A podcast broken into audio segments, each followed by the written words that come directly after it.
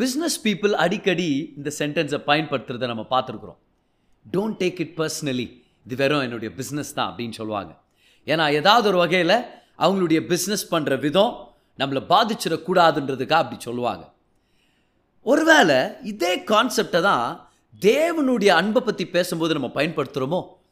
Don't take it personally, இது வெறும் ஒரு ஸ்பிரிச்சுவல் ட்ரூத் தான். ஆனால் உங்களுக்கு ஒரு விஷயம் தெரியுமா? தேவனுடைய அன்பை பர்சனலாக எடுத்துக்கிறது தான் அவருடைய அன்பை அனுபவிக்கிறதுக்கான மிக முக்கியமான திறவுகோல். வாங்க இந்த எபிசோடில் இதை பற்றி அதிகமாக கற்றுக்கலாம்.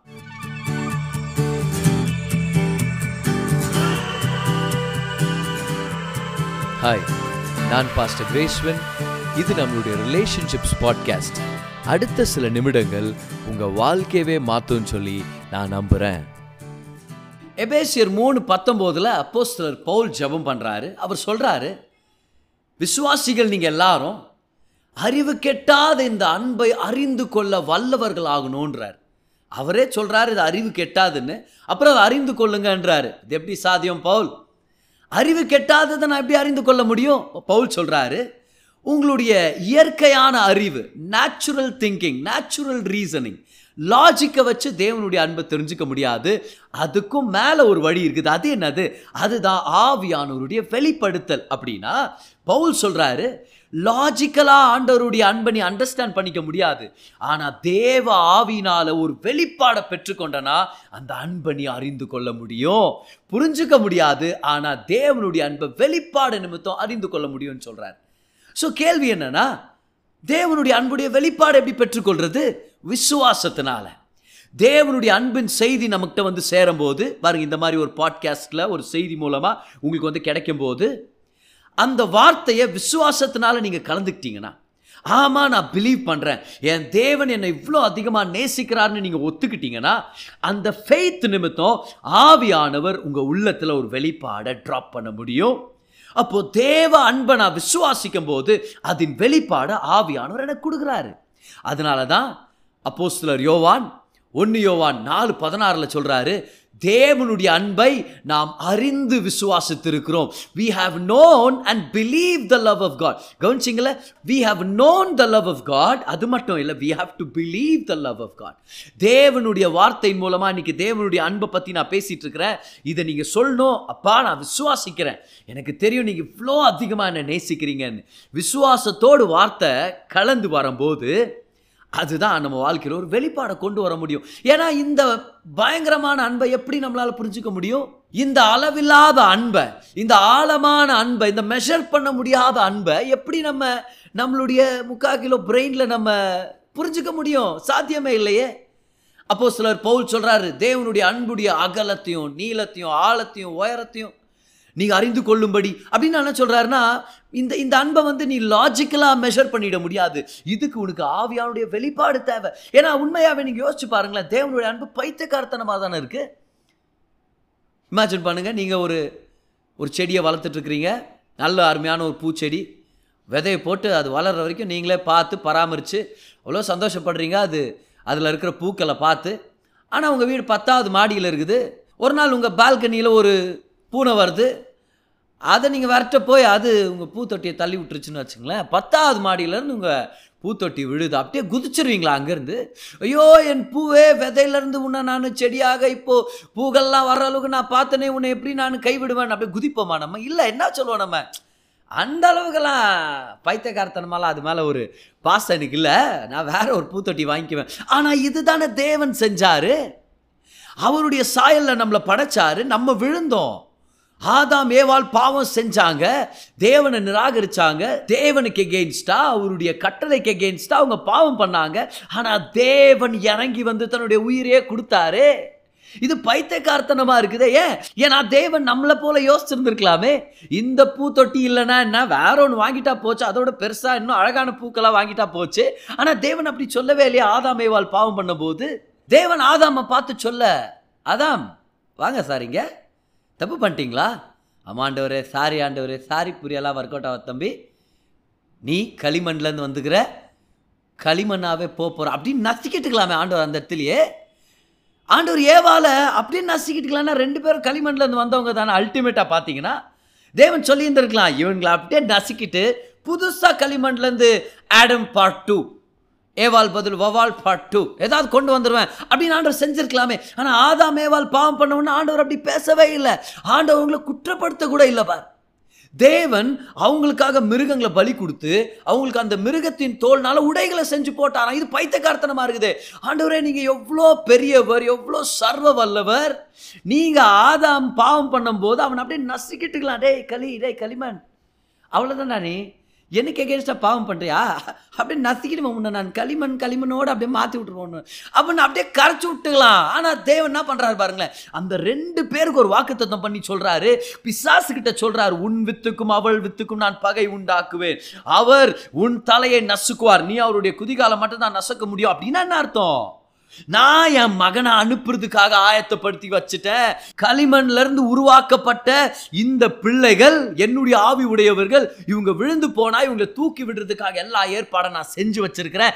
ஏன் ஒரே பேரான குமாரனே நான் கொடுக்க போறேன். ஆண்டவரே என்னாண்டவரே, நீங்க அப்படியே அவனை கேன்சல் பண்ணிட்டு இன்னொரு ஒரு நபரை நீங்க உருவாக்க முடியாதா களிமண்ல, இன்னும் கொஞ்சம் நல்ல களிமண்ல? ஆண்டவர் சொல்றாரு, அது பார், இது நான் இல்லை, நான் வேற மாதிரி, நான் விட்டு கொடுக்காத தேவன். ஆண்டவர் சொல்றாரு, ஏன் அன்பு வேற மாதிரி அன்பு, இது இது வந்து பயங்கரமான அன்பு. நம்ம சொல்ற பயத்தகார்த்தனமா இருக்குது. ஆண்டவரே புரிஞ்சுக்க முடியல. ஆண்டவர் சொல்றாரு, ஆவியானவர் அனுப்புறேன், நீ எப்ப நம்புறியோ இந்த அன்பின் வெளிப்பாட அவரும் உள்ளத்துல போடுவார். You cannot know the love of God without the revelation of the Holy Spirit. இப்போ ஒரு சின்ன ஜெபம் பண்ணலாமா? சொல்லாமா? வாங்க சொல்லலாம். ஆவியானவரே, உங்க வெளிப்பாடு எனக்கு கொடுங்க. தேவனுடைய மகா பயங்கரமான அளவில்லாத ஆழமான அன்பின் வெளிப்பாடை எனக்குள்ள கொடுங்களேன். ஏன்னா என்னால் புரிஞ்சிக்க முடியல. இந்த அன்பை புரிஞ்சுக்கணும்னு ட்ரை பண்ணுறதை விட இந்த அன்பை அனுபவிக்கணுன்றது மிக மிக முக்கியமான விஷயம். அதனால தான் அப்போ சில பவுல் சொல்ல, அறிவு கெட்டாத இந்த அன்பை நீங்கள் அறிந்து கொள்ள வல்லவராகணும். இதுக்கு ஆவியானவருடைய சகாயம் நமக்கு தேவைப்படுது. இன்னைக்கு தேவனுடைய அன்பை நம்ம அனுபவிக்கணும் அப்படின்னு நான் சொன்னேன் இல்லையா? அதுக்கான ஒரு மிக முக்கியமான ரகசியத்தை நான் உங்களுக்கு சொல்ல போகிறேன். ஏன்னா இது இமேஜின் பண்ணுங்களேன், யாராவது உங்களை பார்த்து சொல்கிறாங்க தேவன் உங்களை நேசிக்கிறார். அது ஏன் நம்மளை அப்படியே பயங்கரமான ஒரு ஃபீலிங்குள்ளேயோ ஒரு ஆச்சரியப்படுற ஒரு அனுபவத்துக்குள்ளே ஏன் கொண்டு போக மாட்டேங்குது? ஃபார் எக்ஸாம்பிள், நான் உங்களை பார்த்து சொல்கிறேன், தேவன் உங்களை நேசிக்கிறார்.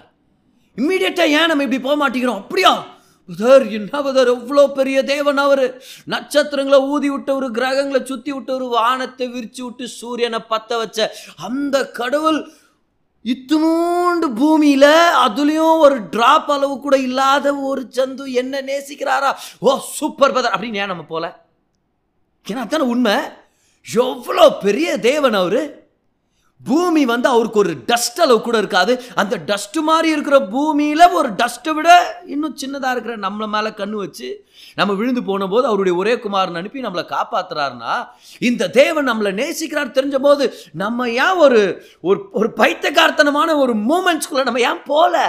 ஒருவேளை இதுக்கு காரணம் நம்ம தேவனுடைய அன்பை ஜென்ரலைஸ் பண்ணுறதுனாலன்னு நினைக்கிறேன். ஃபார் எக்ஸாம்பிள், ஒரு சர்ச்சில் உட்காந்துக்கிறோம், பாஸ்டர் சொல்கிறார் தேவன் உங்களை நேசிக்கிறார். எல்லாருன்னா சொல்கிறது ஆமேன். நம்ம யார் பெருசாக அது ஷாக் ஆகுறதுல ஆமேன் எவ்வளோ தடவை கேட்டுக்கிறேன் பாஸ்டர் இதை. ஏன்னா நம்ம மைண்டில் நம்ம என்ன பண்ணிடுறோன்னா, தேவன் யாரை தான் நேசிக்கல, எல்லாரையும் நேசிக்கிறார். தேவன் என்ன நேசிக்கிறார். இந்த ரூமில் ஐநூறு பேர் உட்காந்துக்கிறாங்களா? அப்போது தேவனுடைய அன்பு divided by five hundred is equal to அது தான் என்னுடைய என்ன நேசிக்கிற அன்பா. சரி ஆண்டவர் ஆண்டவர் என்ன நேசிக்கிறார்னோட அதை என்ன பண்ணிட்டோம், பொதுவாக்கிட்டோம். தேவன் நேசிக்கிறார். ஆமா பதர், தேவன் உலகத்தை நேசிக்கிறார், தேவன் பாம்பை நேசிக்கிறார், தேவன் நாயை நேசிக்கிறார், பூனையை நேசிக்கிறார். பரா அது ராங், லாஸ்ட்டு சொன்னது ராங். நீங்கள் தேவன் வந்து கேனையை நேசிக்கிறார், தேவன் பூவை நேசிக்கிறார், பழத்தை நேசிக்கிறார், தேவன் எல்லாவற்றையும் நேசிக்கிறார், தேவன் உங்களை நேசிக்கிறார். ஆமாம், என்ன கூட நேசிக்கிறார். பரா அதான் பிரச்சனை. ஏன்னா ஜென்ரலைஸ் பண்ணி விட்டோம், அதை பர்சனலாக்க மறந்துட்டோம். என்ன பண்ணிட்டோன்னா அது என்னமோ எல்லா விஷயங்களில் ஒரு சகஜமான விஷயங்களில் அதுவும் ஒன்று அப்படின்ன மாதிரி. எப்படி பிரதர் உங்கள் ஹேர் ஸ்டைல் ரொம்ப நல்லா இருக்குது, தேங்க்யூ, உங்கள் ட்ரெஸ்ஸு கூட சூப்பராக இருக்குது, கோல் வேலை இன்றைக்கி எப்படி இருந்துச்சு, சூப்பராக இருந்துச்சு, வீட்டில் எல்லோரும் எப்படி இருக்கிறாங்க, நல்லா இருக்கிறாங்க, அப்புறம் நேற்று போனீங்களே பிக்னிக் எப்படி இருந்துச்சு, அருமையாக இருந்துச்சு, தேவனை நேசிக்கிறார், அருமை, கர்த்தனுக்காக உயிரை கொடுத்தாரு, பின்ன ஆண்டவர் உங்களுக்காக பெரிய காரியங்களை செய்வார், மாட்டாரா பின்ன? யோசிச்சு பாருங்கள், எவ்வளோ பிரமாண்டமான விஷயம். ஏன் நம்ம அதை நினச்சி ஷாக் ஆக மாட்டேங்கிறோம்? ஏன்னா அதை நம்ம பர்சனலைஸ் பண்ண மறந்துட்டோம். இன்றைக்கி நம்ம என்ன பண்ணணும் தெரியுமா?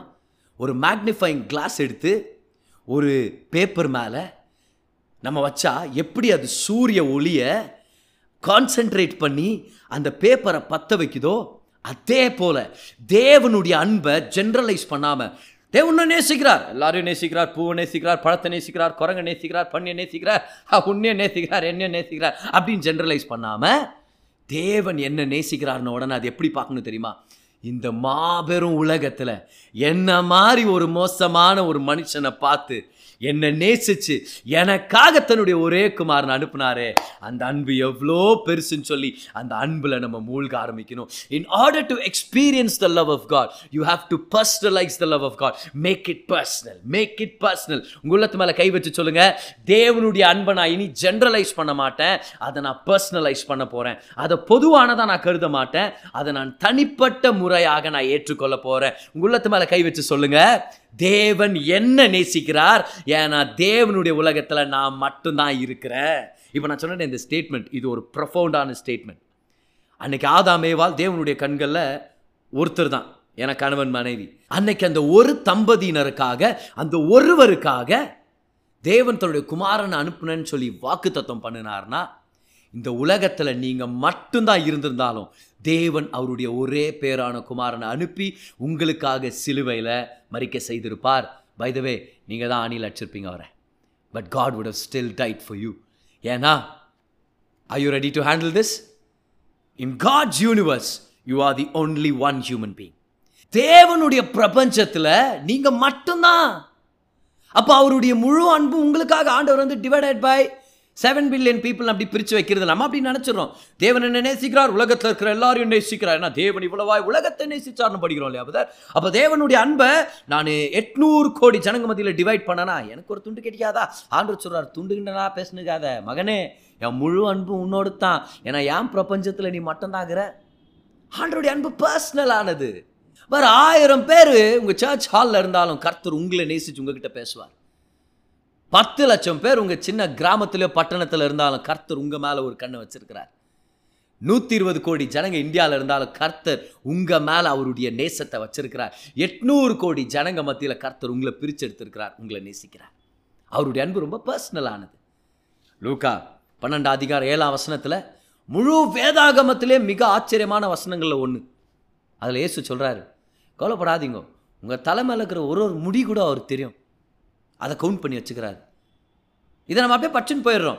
அதற்கு இயேசு பிரதித்திரமாக, தலைமுடிகளில் ஒன்றும் விழாது அப்படின்னு அப்படியே பட்சன் போயிடுறோமா? அதில் இருக்கிற அர்த்தத்தை நம்ம யோசிக்காமல் போயிடுறோம். நீங்கள் யோசிங்க பார்க்கலாம். ஆண்டவர் நம்மளுடைய தலையில் இருக்கிற முடியை கூட கவுண்ட் பண்ணி வச்சிருக்கிறாருன்னா, இப்போ இதை வந்து ஆவரேஜ் பண்ண முடியாதுல்ல. ஆ எவ்வளோ பேர் பா சர்ச்சில்? நூற்றி இருபது பேரா? நூற்றி இருபது பேருக்கு இத்தனை கோடி முடிகள் இருக்கும், டிவைடட் பை ஒன் டுவெண்ட்டி.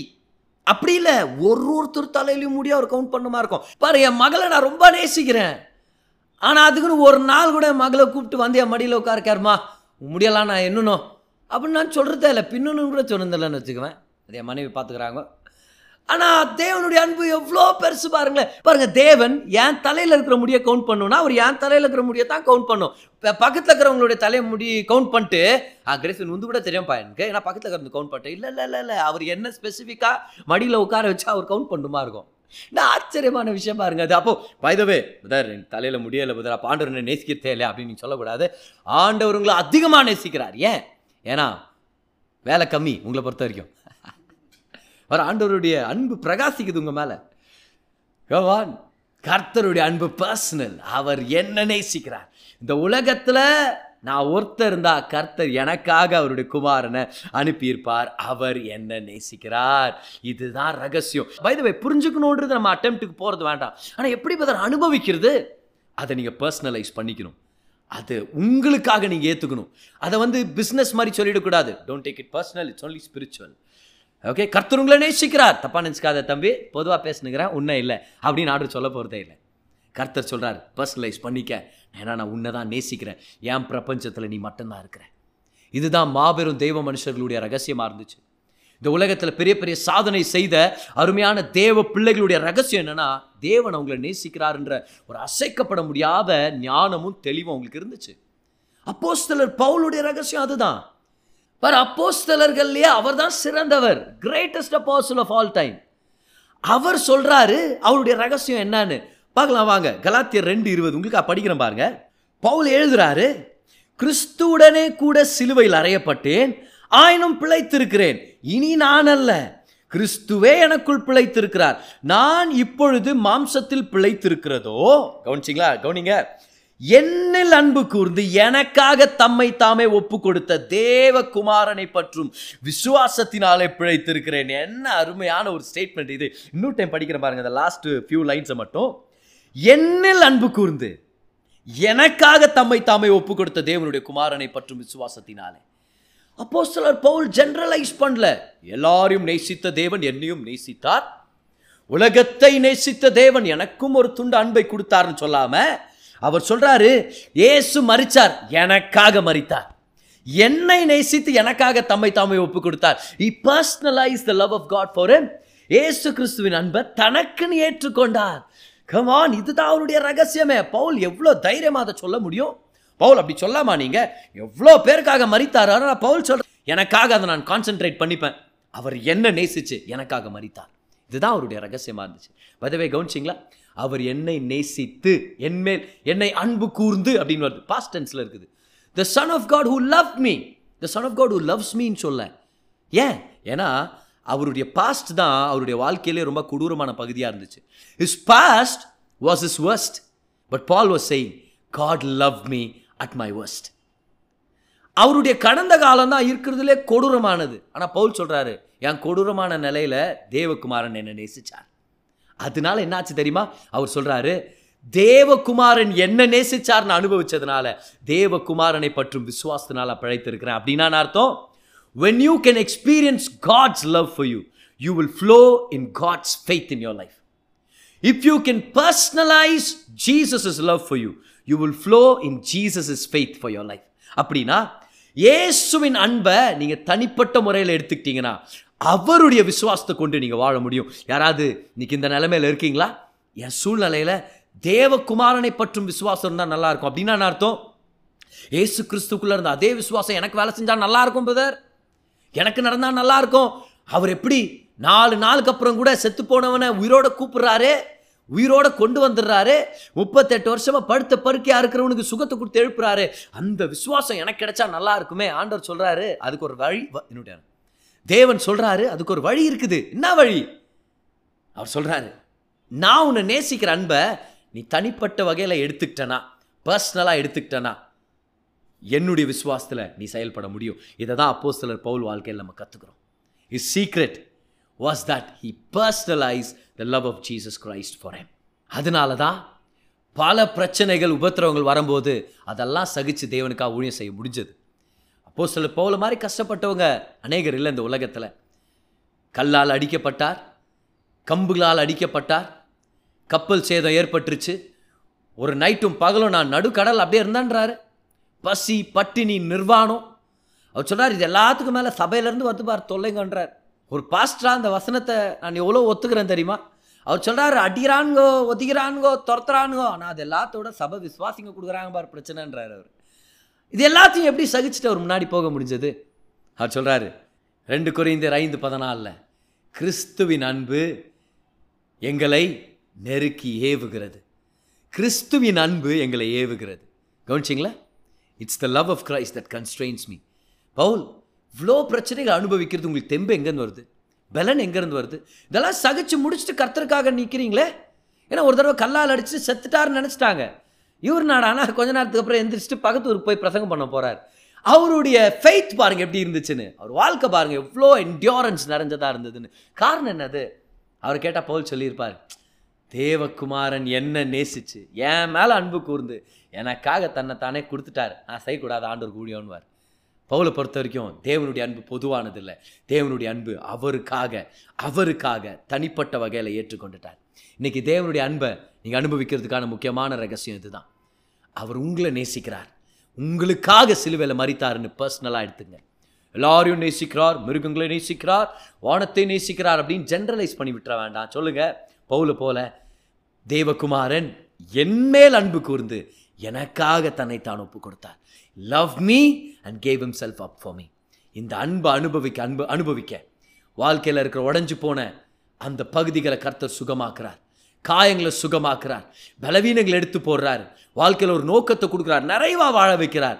ஏன்னா இவ்வளோ பெரிய தேவன் அவருடைய ஒரே குமாரனை எனக்காக கொடுத்தார்னா அந்த அன்பு போதாதான நிறைவா வாழ வைக்கிறதுக்கு. வாங்க அவருடைய அன்பை பர்சனலைஸ் பண்ணிக்கலாம், அந்த அன்பின் ரகசியத்தை பெற்றுக்கொள்ளலாம், அந்த அன்பை அனுபவிக்க அனுபவிக்க சுகத்தை பெற்றுக்கொள்ளலாம். ஒரு சில வருஷங்களுக்கு முன்னாடி ஒரு பைபிள் காலேஜ் ஸ்டூடெண்ட் பிரேக் கிடச்சிச்சான் பாருங்க. அந்த பிரேக்கில் அவர் நினச்சாராம் ஏதாவது ஒரு மென்டல் இன்ஸ்டிடியூஷன் மென்டலி ரிட்டார்டட் பேஷண்ட்ஸை ட்ரீட் பண்ணுறாங்களே, மனநிலை பாதிக்கப்பட்ட நபர்களை அந்த ஹாஸ்பிட்டலில் போய் வேலை கேட்கலாம், அங்கே யாராவது கவுன்சிலிங்க்கு யாராவது வந்தாங்கன்னா சுவிசேஷத்தை ஷேர் பண்ணலாம். ஸோ இவர் போய் அந்த எண்ணத்தில் போய் ஜாயின் ஆகிருக்கிறாரு. அவங்க வாங்கப்பா வாங்கப்பா பார்ட் டைம் ஜாப் ஒன்று இருக்குதுன்னு சொல்லி கூப்பிட்டு போய் இருக்கிறதுலே கொடூரமான வார்டு, அப்படியே தலையை பிச்சுக்குன்னு அடுத்தவனை போட்டு அடிக்கிற மாதிரி இருக்கிற ஜனங்க இருக்கிறாங்க தெரியுமா. அந்த அளவுக்கு கொடூரமான லெவலில் மனநிலை பாதிக்கப்பட்டவங்க அந்த இடத்துல போய் விட்டாங்களா, அது ஜெயில் மாதிரி இருக்குதான். இவர் நான் நினச்சாரான் இல்லை யாரோ ஒருத்தர் குழப்பத்தில் வருவாங்க, தற்கொலை பண்ணலான்னு வர்றேன் அந்த மாதிரியெல்லாம் வரவங்க ஜனங்கக்கிட்ட வந்து இயேசுவை பற்றி சொல்லி அவங்கள ரட்சிப்புக்குள்ளே வழி நடத்தலான்னு இந்த பைபிள் காலேஜ் ஸ்டூடெண்ட் ஒரு வெறித்தனமாக இருந்திருக்கிறார். ஆனால் அவங்க மாட்டினாண்ட ஆள் அப்படின்ட்டு டெய்லி அடுத்த ஒரு மாதத்துக்கு ஒரு மணி நேரம் இல்லை ரெண்டு மணி நேரம் ஒரு குறிப்பிட்ட நேரத்துக்கு இந்த வார்டில் இருக்கிறவங்கள நீ பார்த்துக்கப்பா, நீ என்ன பண்ணணும் தெரியுமா, நீ உள்ளப்போ எங்கேயாவது ஒரு இடத்துல உட்காந்துக்கா, உன் டைம் முடிஞ்சிருந்தா உன்னை வெளியே கூப்பிட்ற ஜெயில் மாதிரி ஆம்பார் திறந்து விடுவாங்களாம் கதுவை, உள்ளே போய் உட்காரணுமா.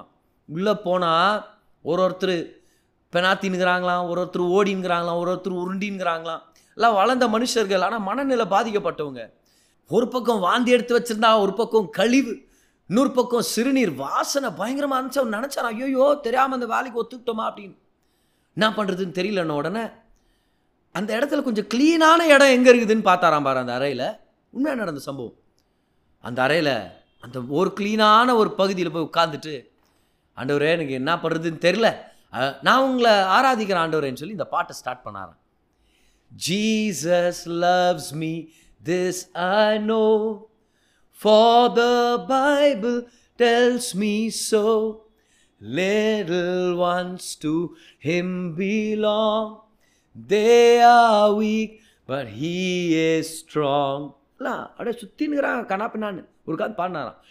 Yes Jesus loves me, yes Jesus loves me. therinjavanga join panunga. Yes Jesus loves me, the Bible tells me so. அவருடைய நேரம் முடிகிற வரைக்கும் நடுவில் உட்காந்து இந்த பாட்டை பாடுவாராம். அப்புறம் அந்த டைம் வந்த உடனே ஆ வாப்பா டைம் முடிஞ்சிச்சே அர்த்தம் வந்துக்கிறான் ஷிஃப்ட்டுக்காம இவர் வெளியே கிளம்பிடுவாராம். டெய்லி வருவாராம் உட்காந்து நடுவில் ஒரு க்ளீனான இடத்த பார்த்து அந்த இடத்துல உட்காந்துட்டு இந்த பாட்டை பாடுவாராம்.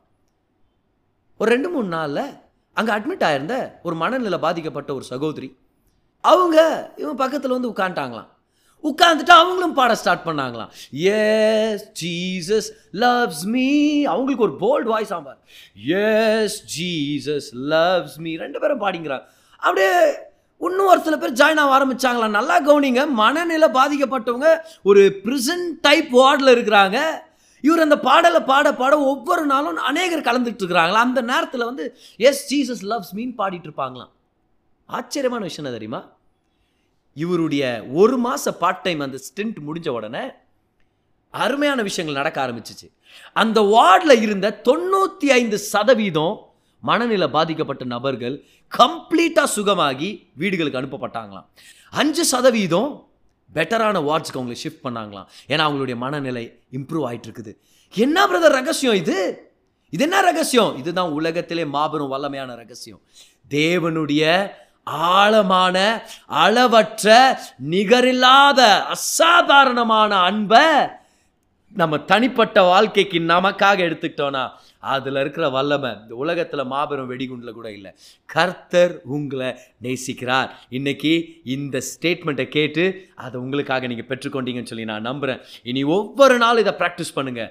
தேவன் இந்த உலகத்தை நேசிச்சாருன்றது உண்மை, ஆனால் அந்த உலகத்தில் நான் ஒருத்த மட்டும் இருந்திருந்தாலும் என்னை நேசித்து எனக்காக ஒரு குமாரன் அனுப்பியிருப்பார். ஆக்சுவலாக தேவனுடைய உலகத்தில் நான் மட்டும்தான் இருக்கிறேன், அவர் என்னை நேசிக்கிறார்.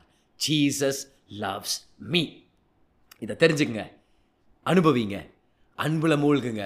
மாபெரும் நன்மைகளை கர்த்தர் உங்கள் வாழ்க்கையில் செய்வார். God bless you.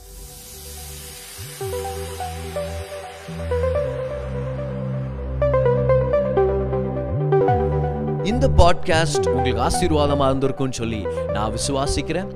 ஒவ்வொரு வெள்ளிக்கிழமையும் சாயங்காலம் நான்கு மணிக்கு ஒரு புது பாட்காஸ்ட் உங்களுக்கு நாங்கள் அவைலபிள் ஆக்குறோம். பெற்றுக்கொள்ளுங்க, ஆசீர்வதிக்கப்படுங்க. This is Pastor Gracewin. Until I meet you again, enjoy life.